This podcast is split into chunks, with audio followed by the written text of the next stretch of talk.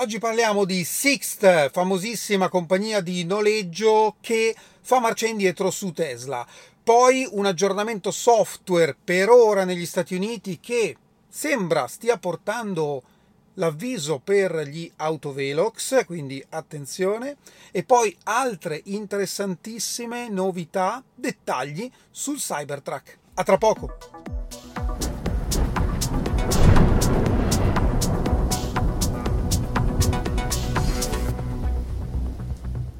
Bentornati a Lampi di Tesla. Oggi cominciamo con una notizia non troppo positiva riguardo a Tesla per quanto riguarda le compagnie di autonoleggio e in particolare parliamo di Sixt, una delle maggiori compagnie che ha eh, acquisito un certo numero di auto Tesla per popolare insomma la flotta elettrica, ma che ha annunciato che per ora eh, non acquisirà più auto Tesla, per ora si parla solo di Tesla, non si parla di altre auto elettriche. Perché? Perché per, per vari motivi.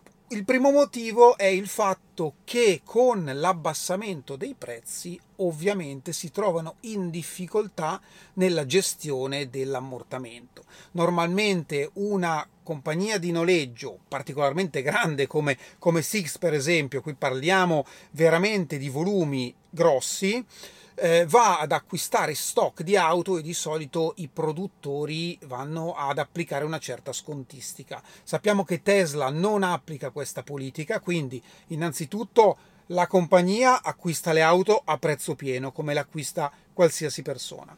Poi se consideriamo che eh, nel 2023 soprattutto Tesla ha abbassato i prezzi di molto, a questo punto ovviamente nel piano di rientro dell'investimento eh, una compagnia come può essere eh, Six si trova in difficoltà poi nella rivendita eh, delle auto e il che ha molto senso. Dobbiamo però anche ricordarci quello che è successo nel 2022, cioè dobbiamo contestualizzare eh, quello che eh, effettivamente è avvenuto con i prezzi. Nel 2022 vi ricordo che i prezzi di tutte le auto, non solo di Tesla, eh, sono saliti proprio perché fondamentalmente Tesla era tra l'altro una delle poche che consegnava le auto, eh, nessuno riusciva a consegnare auto per la crisi dei chip, crisi energetica e la, diciamo, l'aumento dei prezzi delle materie prime e quindi c'è stata questa sorta di bolla che ha portato i prezzi molto in alto.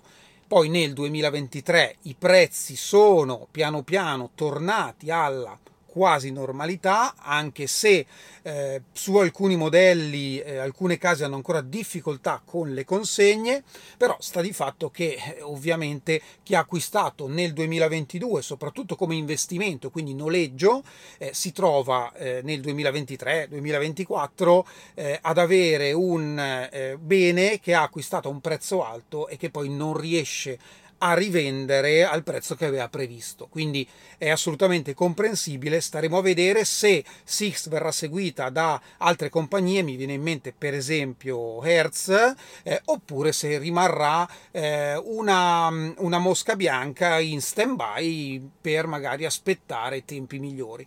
Un altro motivo di questo stop sono i costi di riparazione che sono un po' più alti, non per, perché i pezzi costano di più, ma materialmente perché in generale ehm, la manodopera costa di più. Ecco, questa è una cosa eh, da dire rispetto al, alle riparazioni di, di, una Tesla. Quindi staremo a vedere in futuro cosa decideranno anche eh, le altre compagnie.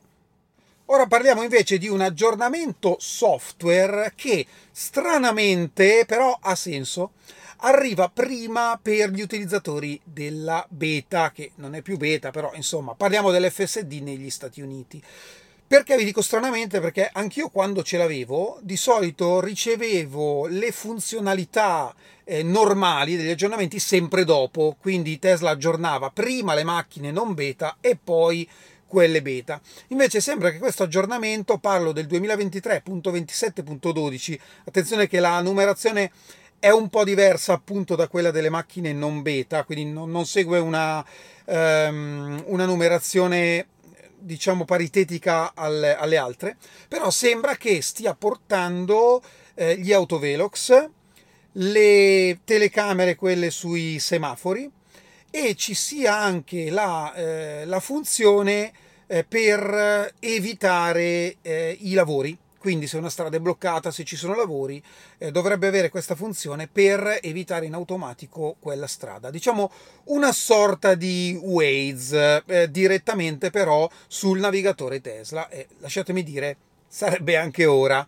Un altro aggiornamento riguarda, per ora sempre per, per la beta parlo, ehm, riguarda la telecamera interna, questa era una cosa di cui già si era parlato, era stato chiesto a Elon dagli utenti di togliere eh, la necessità di toccare sempre il volante o quantomeno di allungare le tempistiche. Elon aveva detto che ci avrebbero lavorato e sembra che si, eh, si stiano facendo passi avanti, oltre poi a, ad altre eh, piccole cose. Insomma, comunque estremamente interessante queste novità che sono state trovate dal solito Green Day Only all'interno del codice dell'aggiornamento. Beh, a questo punto speriamo che Tesla lo implementi anche in Europa. E ora continuiamo a parlare di Cybertruck perché man mano che escono i video di chi ha avuto la possibilità di provarlo eh, prima dell'evento di consegna del 30 novembre, eh, scopriamo sempre più dettagli.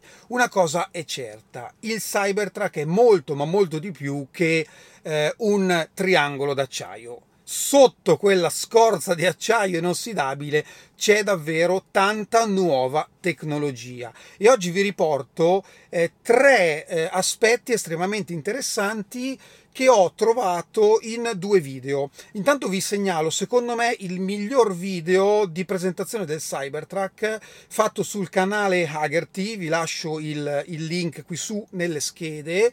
Eh, secondo me è fatto veramente bene, molto tecnico. Beh, ovviamente eh, Hagerty Drivers Club è una delle maggiori testate, maggiori club di appassionati di auto negli Stati Uniti. Infatti io eh, vi faccio vedere, io ho la copia che parla eh, del, della Viper che avevo, per esempio, ecco qua, questa era quella che avevo io, ed è proprio di Agerty, eh, perché comunque eh, è veramente eh, una, una, testata estremamente importante. E il secondo video è sempre di Agerty, ma è, anziché essere la presentazione, quindi il video è tutto con la musica, fatto bene, che spiega il Cybertruck, è un podcast che dura un po' più di un'ora, ma dove veramente si analizzano degli aspetti estremamente interessanti, sempre del, eh, dello stesso presentatore eh, che ha poi fatto l'altro video. Comunque vi rilascio eh, entrambi anche in descrizione se volete vederli.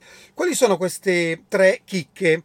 Eh, di cui voglio parlare? Beh, la prima riguarda la struttura. Allora, il Cybertruck è stato presentato già dall'inizio come un esoscheletro, quindi a differenza di tutti gli altri eh, pick-up che tradizionali, quindi dove c'è body on frame, quindi la struttura del, del, scusate, la struttura del pick-up con sopra eh, aggiunta la carrozzeria, ehm, il Cybertruck invece lavora al contrario, cioè l'esterno che inizialmente doveva andare a sostenere tutto il peso.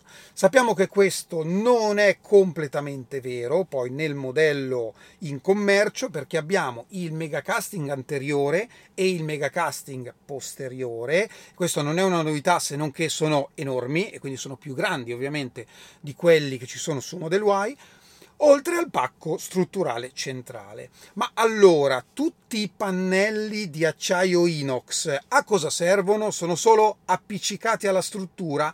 No, perché in realtà sono portanti, sono la struttura stessa. E un esempio di questo è il fatto che sono talmente rigidi che non hanno bisogno, cioè il Cybertruck non ha bisogno, per esempio, delle barre anti-intrusione nelle portiere. Questa sembrerà una cosa assurda a noi che comunque sappiamo come è fatta un'auto a livello eh, convenzionale e invece ora vi faccio vedere eh, un paio di crash test laterali eh, che sono poi quelli eh, delle certificazioni e vedrete che effettivamente ha senso. Questo è il classico crash test laterale e allora andiamo a vedere sul Cybertruck che, che effetto ha. Ecco che ora parte la slitta e andiamo a vedere come si comporta il Cybertruck. Eccolo qua, insomma un bel botto, questo è circa 50 all'ora, insomma questo è il, il test. Come vedete il Cybertruck rimane... Abbastanza composto, insomma fa poco niente, ovviamente le portiere si vanno a deformare, si rompe solo il vetro posteriore, quello anteriore no, eh, però non ci sono particolari danni sulla struttura del Cybertruck. Andiamo ora a vedere lo stesso test su un Ford F150, eh, vedete che il risultato è un po' diverso, adesso a parte il principio di ribaltamento, ma vedete come effettivamente è proprio diversa la risposta del, eh, del mezzo, cioè rientra molto di più e ha insomma una reazione decisamente eh, diversa. Questo sempre a indicare quanto Tesla, eh, per Tesla la sicurezza sia sempre al primo posto. Un'altra cosa estremamente interessante eh, che riguarda la batteria del Cybertruck è che intanto è strutturale con le 4680, quindi le batterie quelle ehm, disegnate e prodotte in casa da Tesla, quelle un po' più grandi, eh, 5 volte in realtà più grandi a livello di volume rispetto a quelle che ho io per esempio sulla mia Model Y. Bene, la struttura, il voltaggio di questo pacco batterie è per la prima volta in casa Tesla a 800 volt. Questo non è una novità, ce l'ha per esempio Porsche Taycan, ce l'ha Lucid. Qual è però la differenza? Allora, intanto le, le celle eh, sono, quindi le, le, le, lattine, chiamiamole così, no? le, le batterie, sono eh, tutte disposte longitudinalmente e sfalsate in delle bandoliere e in mezzo hanno il raffreddamento. Anche questo era una struttura che avevamo già visto. Ma eh, qual è la problematica di fare una struttura a 800 volt quando poi va a caricare a un, per esempio, un supercharger e non solo, a 400 volt? Il problema è che, per esempio, eh, Porsche e, Luci, e Lucid danno il meglio quando vengono caricate con un caricatore che va a 800 volt. Ma quando vanno a un caricatore a 400, ovviamente eh, caricano molto più lentamente, cioè non arrivano al massimo, arrivano, se non sbaglio, intorno ai 150 kW, quando potrebbero arrivare a 300 e oltre. Che cosa si è studiata Tesla? Beh, allora Tesla eh, ha ehm, organizzato le batterie in eh, diciamo moduli, anche se non è proprio la parola corretta, però passatemela, in moduli da 200 volt. Questi moduli da 200 volt sono messi in serie e quindi in serie andiamo a sommare il voltaggio, la tensione. Andando a sommare 200 più 200 più 200 più 200 arriviamo appunto a 800 volt. Quando però l'auto va a collegarsi, per esempio, a un supercharger a 400 volt, cosa succede? Tesla si è inventata uno switch che va proprio a cambiare tra serie e parallelo di due in due questi moduli. Quindi avremo anziché quattro moduli in serie a formare 800 volt, avremo due moduli in serie, quindi 400 volt, messi in parallelo con gli altri due moduli e quindi avremo due moduli accoppiati in parallelo da 400, quindi senza perdere la possibilità di ricaricare sempre a 250 kW, il che mi sembra geniale, cioè quantomeno gli altri non l'hanno fatto. Parlando sempre di voltaggio, ehm, nelle le auto, nella normalità, lo sappiamo tutti, hanno una batteria di bassa tensione a 12 volt. Eh, nessuno dal 1960 a oggi è andato oltre questo voltaggio se non i, i, camion che hanno magari due batterie appunto in serie arrivano a 24 volt, ma quello è per esigenze diciamo eh, particolari. Eh, diciamo che tra il 1900 e il 1960, quindi dall'origine dell'auto fino agli anni 60, si usavano 6 volt. Poi si è passati a 12 volt fino ad arrivare ad oggi. Perché è importante questo passaggio? Perché ovviamente man mano che le macchine si sono evolute hanno avuto sempre di più eh, bisogno di far funzionare più apparati. Pensiamo per esempio all'infotainment, pensiamo al servo sterzo, pensiamo al raffreddamento, riscaldamento, eccetera, eccetera, eccetera. Insomma, ci siamo capiti tutto quello che in una macchina funziona a corrente. Parliamo di bassa tensione, ovviamente. Qual è il problema di far funzionare un'auto a 12 volt? Che aumentando l'esigenza di potenza, bisogna, e tenendo fermo, ferma la tensione, quindi il voltaggio, bisogna aumentare gli ampere. Potenza watt uguale volt per ampere. Quindi se tengo fisso uno di questi due fattori, volt, devo aumentare per forza l'altro, quindi ampere, quindi la corrente. Aumentare la corrente significa aumentare la sezione dei cavi, quindi più rame necessario, quindi più spesa, più spazio, eccetera, eccetera. Tesla ha cambiato quindi uno di questi due fattori.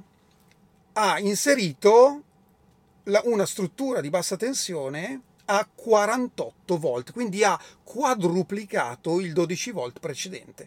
Questo quindi va in automatico a riflettersi sull'amperaggio necessario per far funzionare eh, tutto quello che serve nell'auto, tutta la parte elettrica dell'auto e andando a diminuire l'amperaggio, anche i cavi, quindi materialmente il rame necessario, va a diminuire drasticamente e quindi enorme risparmio.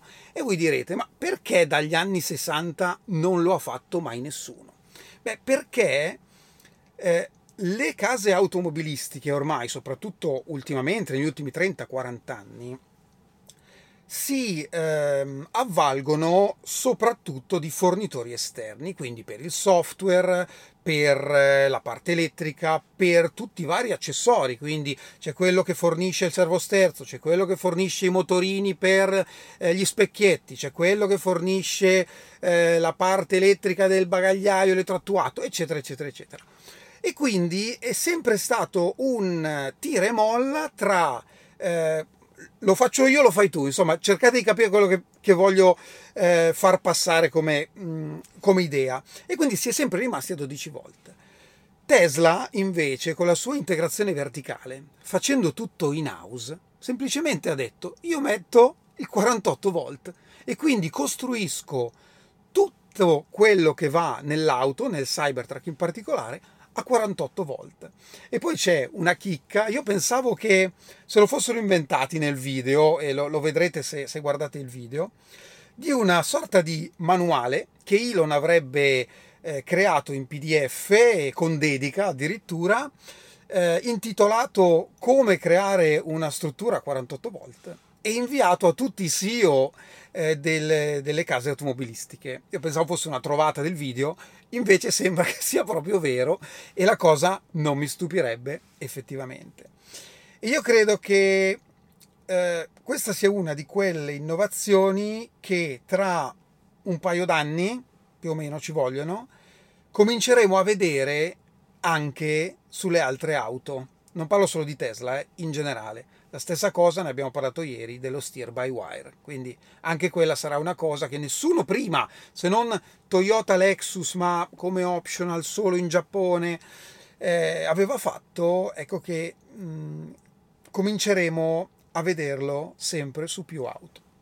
Questo è tutto per oggi, io vi ringrazio come sempre e ci vediamo alla prossima. Ciao!